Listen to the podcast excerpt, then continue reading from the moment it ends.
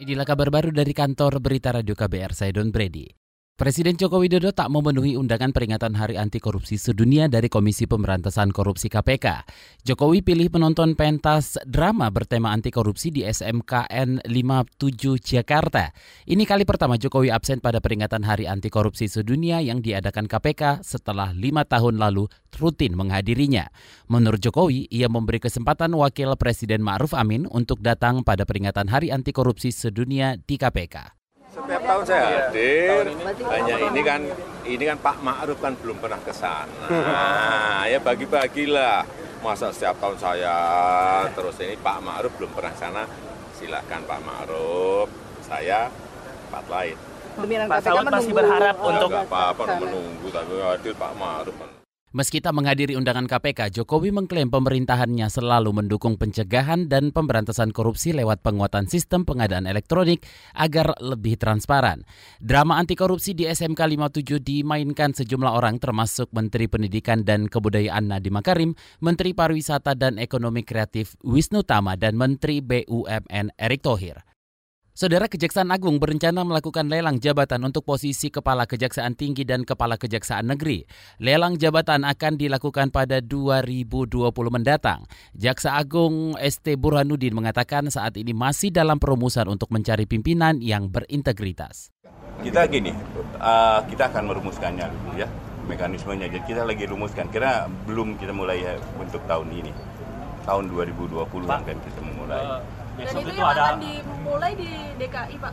Enggak, keseluruhan. Jadi kita gini, uh, khususnya untuk pertama adalah untuk kejaksaan tinggi kelas 1.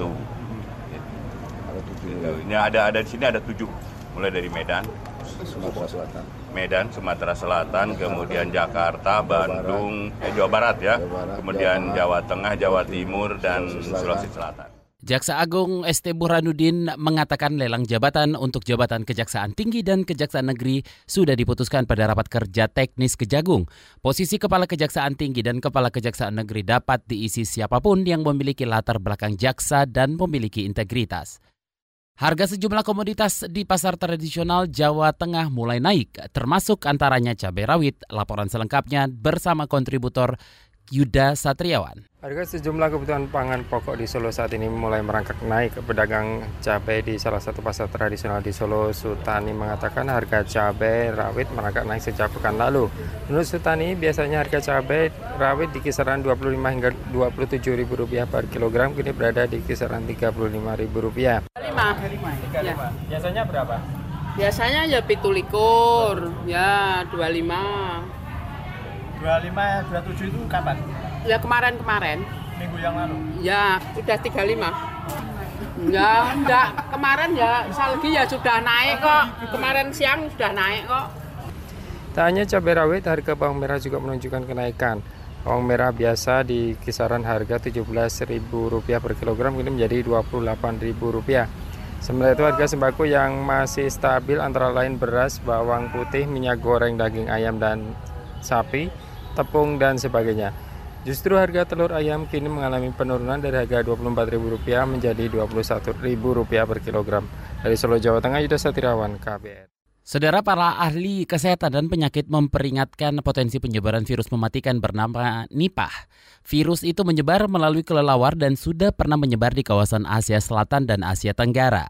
Para ahli menyebut virus itu teridentifikasi pertama pada 1999 di Malaysia dan Singapura. Virus itu menyebar melalui buah-buahan yang terkontaminasi melalui perantara kelelawar hingga ribuan kilometer ke arah Bangladesh dan India.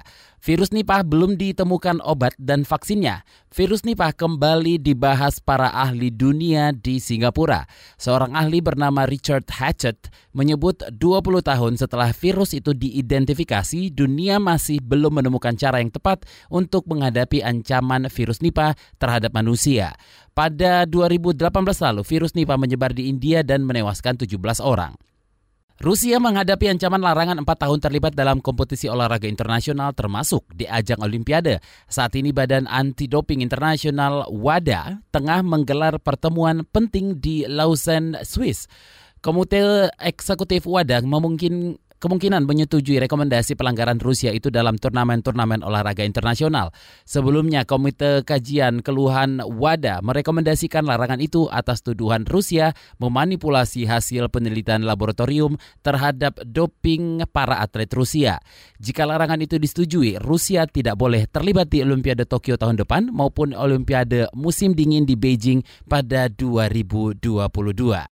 Demikian kabar baru dari kantor Berita Radio KBR. Saya Don Brady.